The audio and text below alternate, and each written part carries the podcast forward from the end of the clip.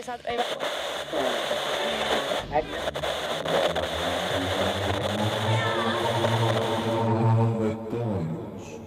Okno, okno, okno, DSN, DSN. No niin, täällä sitä taas ollaan aavetaajuudella. Ja tällä kertaa mukana on kirjailija Samuli Antila. Hei vaan, kiitos kutsusta. Mitäs kuuluu? Siinähän se kirjoittaminen on välivaiheessa ja odotellaan uusia ideoita. Joo.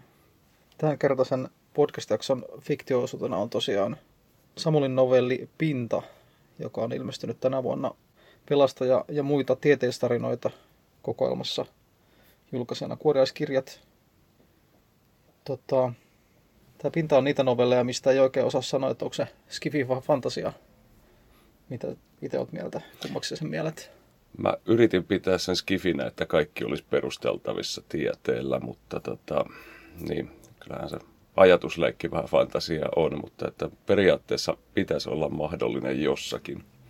Niin, siinä on vähän tietysti että tulkinta kysymys, että onko ne niinku myyttisiä hahmoja vai onko ne sitten minkälaisia hahmoja ne tyypit siinä.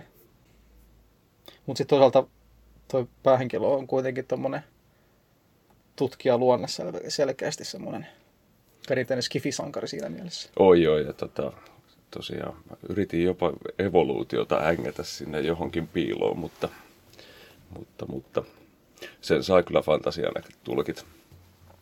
Jees, kuunnellaan nyt sitten novelli ja jutellaan sen jälkeen lisää.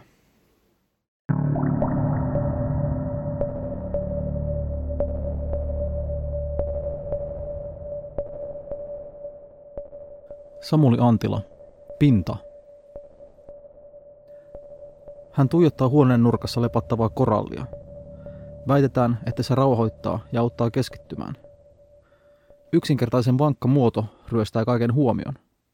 On vain hän ja koralli. Ei muuta, vain koralli ja hän. Ilmaa ei voi hengittää, eikä hän pysty pidättämään henkeään tarpeeksi kauan. Korallin sukaset värähtelevät virtauksissa. Hän keskittyy. Tarvitaan ratkaisu. Miten voi elää pinnan väärällä puolella? Kypärä. Hän tajuaa. Kypärä. Kaikki jumalat kidukseni kuivattakoot. Siinähän on yksinkertainen ratkaisu. Miksei kukaan ole ennen keksinyt ilmasukelluskypärää? Pakkohan jonkun on ollut tajuta. On vain puuttunut rohkeus kokeilla. Viisi päivää sitten hän teki vakaan päätöksen. Suuren karkausyön oudot tapahtumat saavat hänet uhmaamaan perinäistapoja, jumalien tahtoa ja viranomaisia. Yleensä yhteen elämään mahtuu vain pari yötä, jolloin punainen ja keltainen aurinko laskeutuvat samaan linjaan ja yötaivas loistaa violettina. Hän sattui olemaan niitä onnellisia, jotka pääsivät näkemään kaikkien kolmen auringon laskun samaan linjaan ja pam, hetkessä yötaivas hohkasi kuin silmät olisi korvattu syvyyksien medusoilla. Suuri karkausyö, kolmen auringon konjunktio, oli nimensä veroinen. Hän ei voinut estää vapinaansa. Kylkiviivaa nyki niin, että hän joutui puristamaan käsillä kupeitaan. Jälkeenpäin hän oli miettinyt, että saiko pelkästään ainutkertainen valoilmiö hänet tekemään kielletyn. Kai se kuitenkin vain laukaisi jonkin viimeisen pidikkeen. Hän otti vauhtia ja ponkasi kohti tyyntä pintaa, puhkaisi veden kalmon. Tuntui kuin sormenpäät olisivat kadonneet ja sormien väliräpylät surkastuneet. Viiltävä ilma iski kiduksiin. Henki salpautui ja ruumis tuntui hajoavan, kun veden turvallinen paino päästi otteensa. Hän leijui kohti taivasta, pyrstö tyhjää vispaten. Kaukana taivaanrannassa punainen, keltainen ja suuri punainen aurinko laskevat samaan kohtaan. Ilma vääristi näkymän pelottavaksi. Koko taivaanranta läikehti. Hän molskahti takaisin veteen ja ampaisi kivikon suojiin. Oikeastaan hän ei välittänyt, oliko kukaan nähnyt. Toisaalta hän ei halunnut tulla rangaistuksi, vaikka näky ja tunne olikin ollut sen arvoista. Hän tärisi kauttaaltaan ja etsi kiduksistaan ilman viiltämiä vammoja. Ihmeekseen hän oli vahingoittumaton. Hän oli niin kokemuksen lumoissa, että ei olisi voinut kuvitellakaan vain muutaman tiiman päästä näkevänsä jotain kolmen auringon yhtymistä kiehtovampaa. Hän ui kohti kaupungin pääaukeota. Väkijoukko oli kerääntynyt korallirinteessä mustana avautuvan suurtemppelin suuaukon edustalle. Hohtokiviä ei tarvittu. Oli valoisaa kuin päivällä ja kuitenkin valo oli erilaista, tummempaa ja värikkäämpää. Väkijoukko hoilotti lauluja ja rukoili. Matalat sävelet tärisyttivät kylkiä. Hän kellui joukkion reunamilla. Katseli, kun vanhukset kohottelevat tutisivia käsiään ja nuoremmat värisyttivät pyrstöjään. Hän tiesi, että pitäisi osallistua, mutta ei halunnut. Kukaan heistä ei ollut kokenut samaa.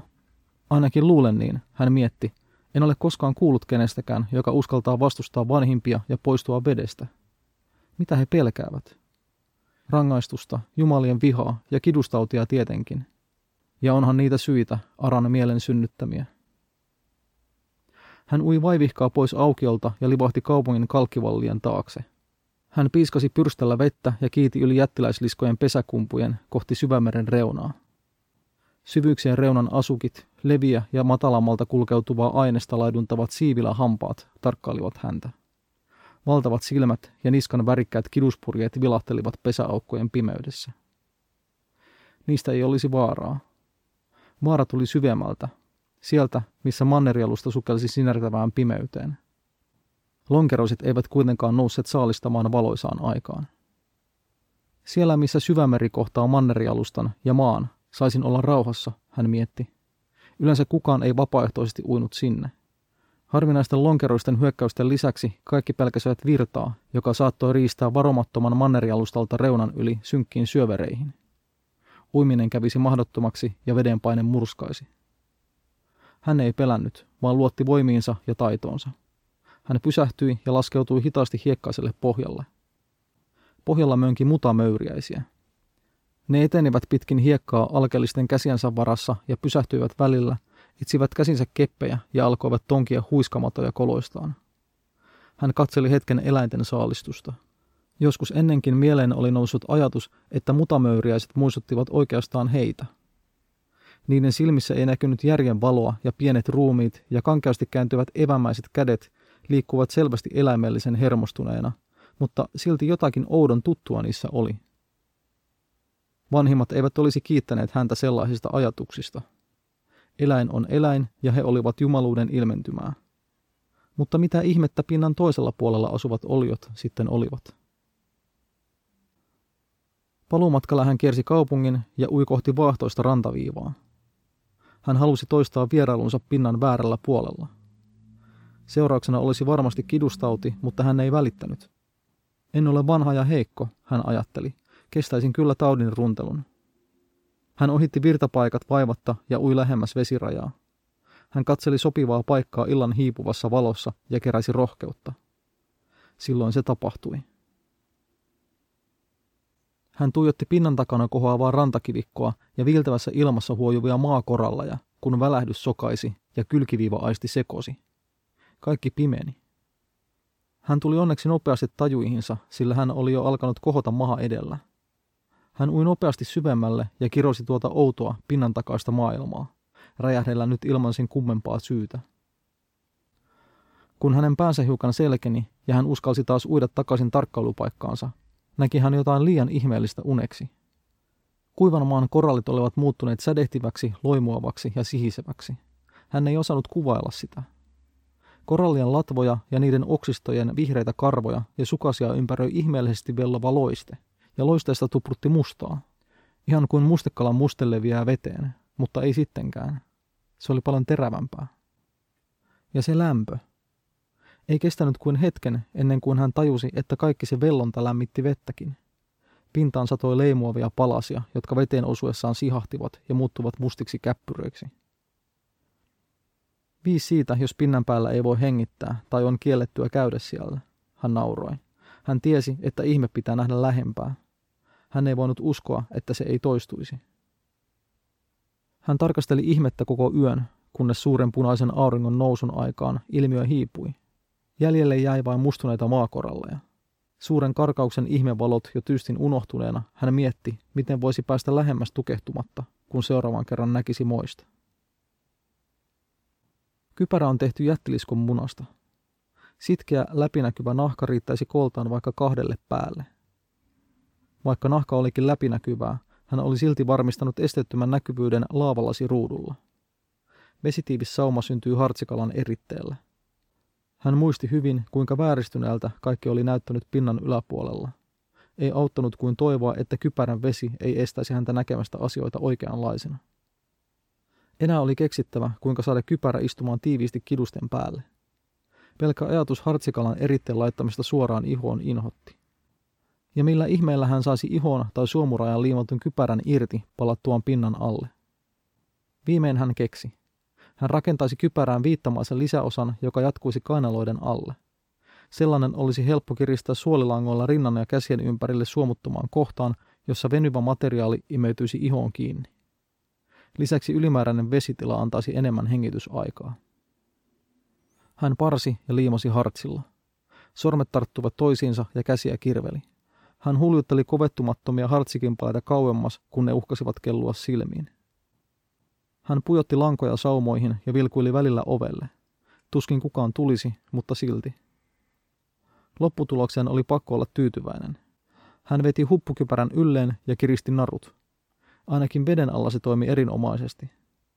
Hän hengitti varovaisesti nahan ja laavalasin eristämää vettä. Tiiman kuluttua alkoi pyörryttää ja hän joutui riisumaan kypärän. Tiimassa olisi kylliksi. Enää huolestutti, kuinka hänen nahkansa ja suomunsa kestäisivät hyytävän kuivaa ilmaa, mutta se riski oli otettava. Koko ruumiin peittävä sukelluspuku hankaloittaisi liikkumista liikaa. Hän piilotti huppukypärän lipaston alle odottamaan sopivaa hetkeä. Jos joku löytäisi sen ennen aikojaan, hän selittäisi, että oli kehitellyt uudenlaista suojavarustusta louhintatyöhön. Kuka häntä epäilisi? Vihdoinkin kutuaika.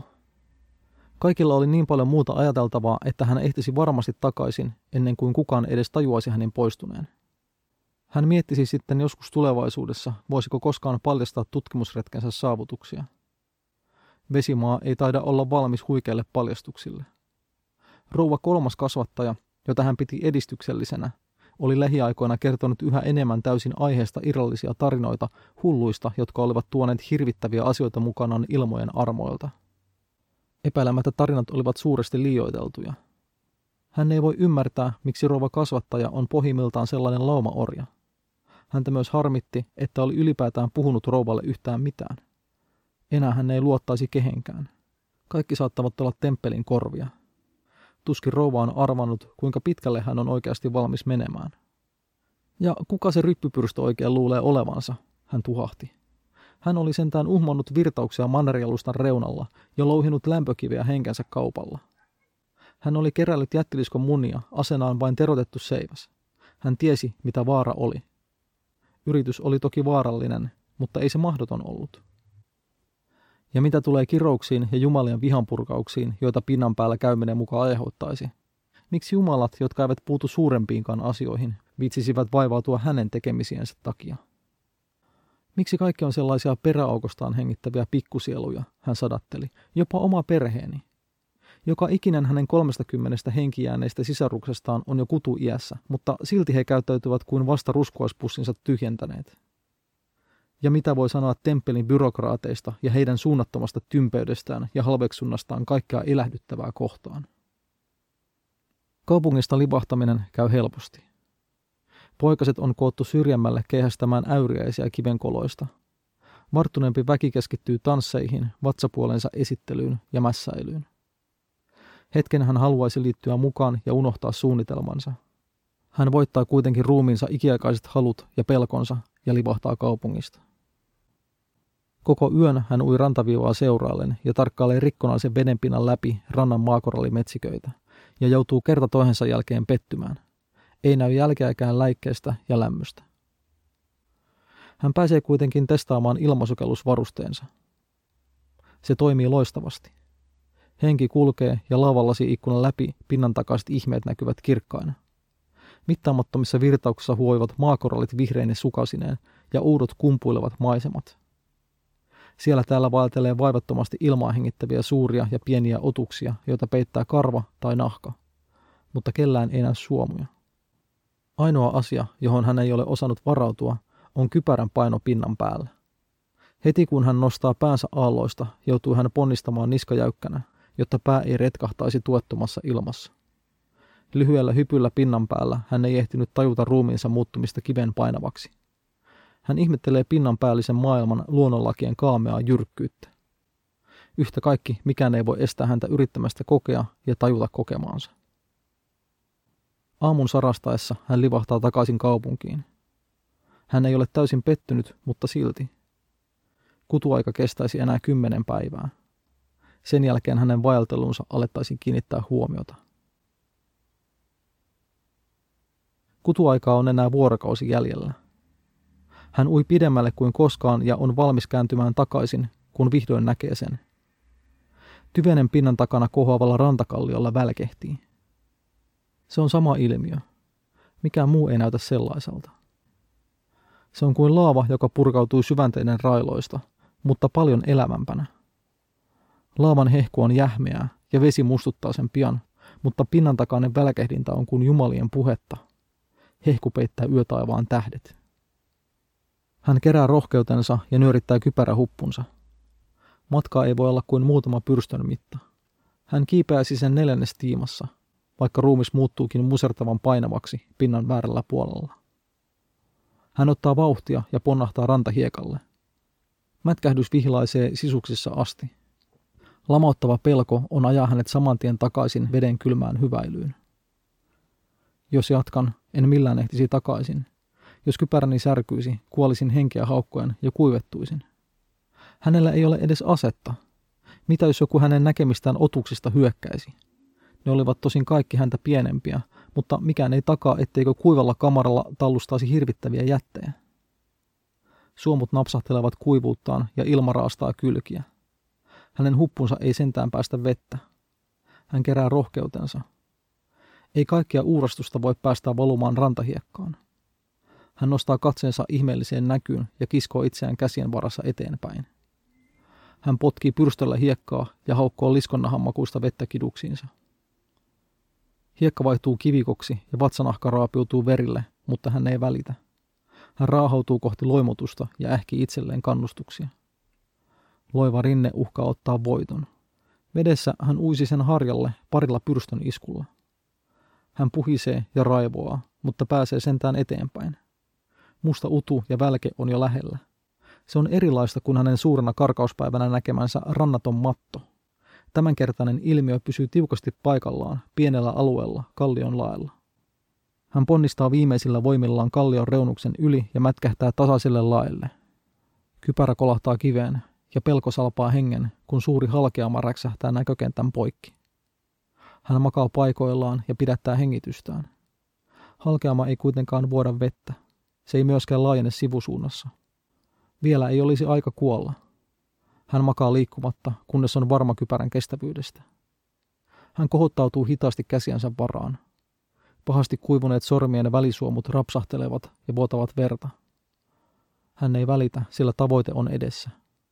Maakorallien rungot on koottu kasaan ja ne hehkuvat kuin laava. Loistavien kappaleiden väleissä kiemurtelee säihkyviä lonkeroita. Runkokasan ja läikkeen ylle kohoaa sanoin kuvaamaton liehuva ilmestys.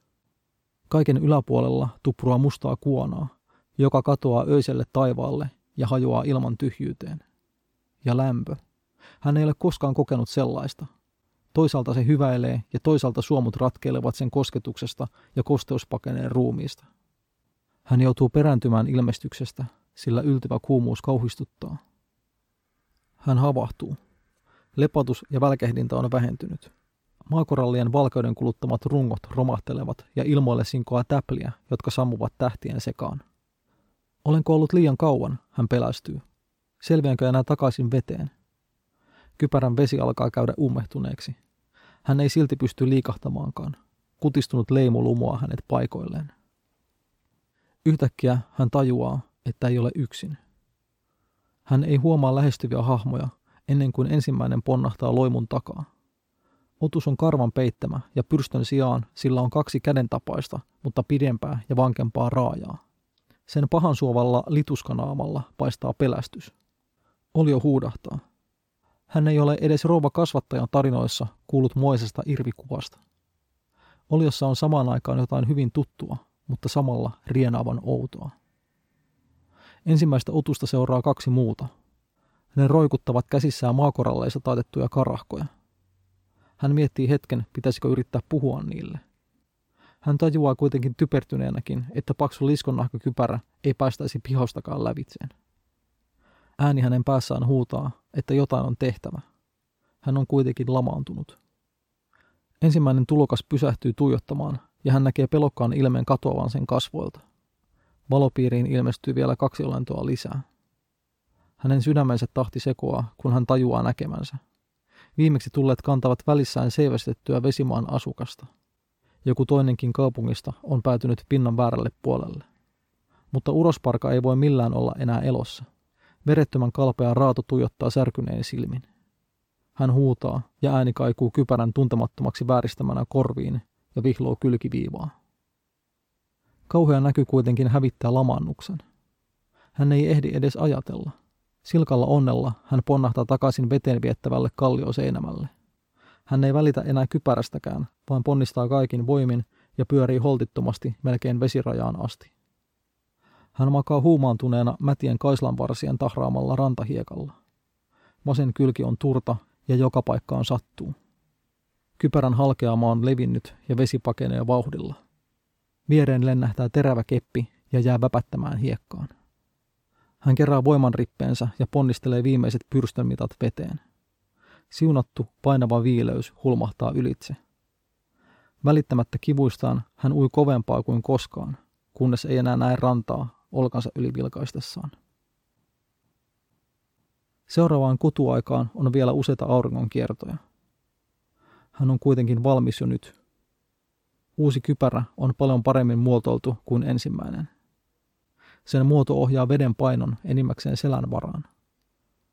Hän on tehnyt myös aseen. Ei ole varmaa, toimiiko suolilangasta punnottu kivenviskoja yhtä hyvin pinnan päällä kuin alla, mutta oikeastaan sen pitäisi toimia paremmin. Ilmassahan niiden olioidenkin terävä keppi kellui vaivatta.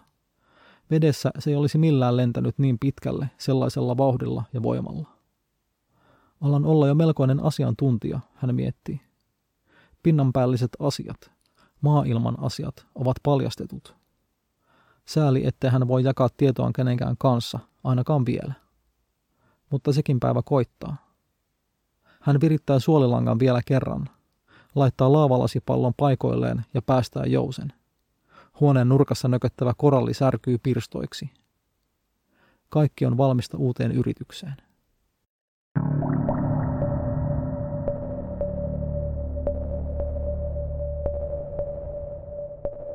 No niin, tota, haluatko kertoa jotain tämän novellin syntyprosessista?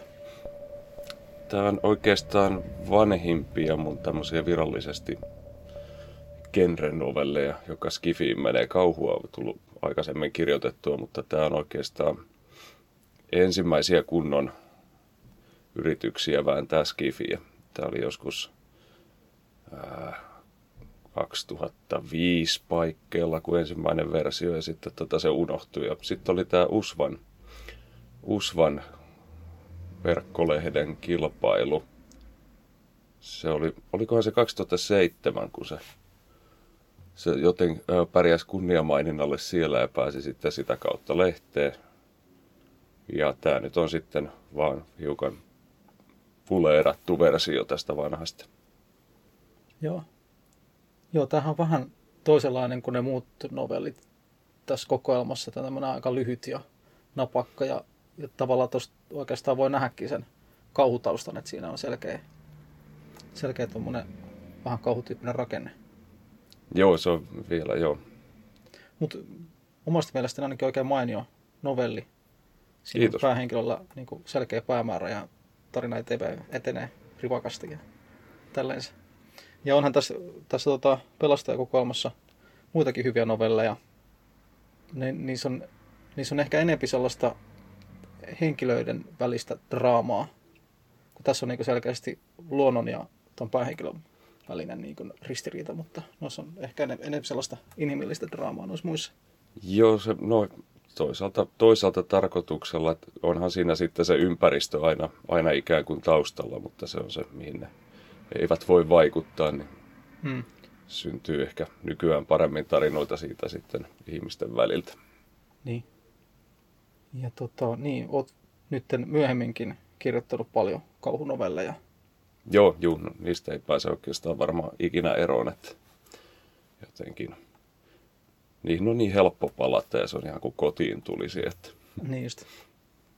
Oletko kirjoittanut pelkästään spefiä, eli skifi tai kauhu tai tämmöisiä? Niin kuin? Välillä yrittänyt jotain realistisempaa, mutta tota, että aika usein kun tulee sellainen idea, jota jaksaa työstää sen, mitä nyt yksikin novelli saattaa pahimmillaan vaatia, niin tota, melkein ne ideat, mitkä itseä kiinnostaa tarpeeksi, niin menee Spefin puolelle.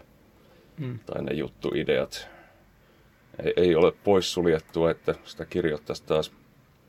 No periaatteessa mun esikoisromaani, se Kirveenkantajatkin, niin siinäkin on vähän laajasti tulkittava, jos sen pistää tonne ikään kuin Spefin puolelle, koska siinäkin oli ajatus, että nämä kaikki olisi voinut tapahtua ja kaikki ihmeellisyydet on henkilöiden pään sisässä, mutta muut, muut et sinänsä realismia kohti jossain paikoissa. Mutta... Joo. Mitä kaikkea julkaisuja sulta onko tullut? Joo, se on, no, romaanit on toi Kirveen kanta, että sitten oli Vasalli tässä muutama vuosi sitten. Joo, historiallista. Sitten tietysti novelleissa on enemmän ollut kaiken näköistä, no, mutta yleensä liikkuneet tuossa kauhu- ja skifin paikkeilla, että ainakin nämä omat novellikokoelmat, sitten on tietysti osallistunut kaiken näköisiin projekteihin, niin kuin nyt esimerkiksi tämä presidenttiantologia, mikä oli viime, viime kesänä, niin hmm.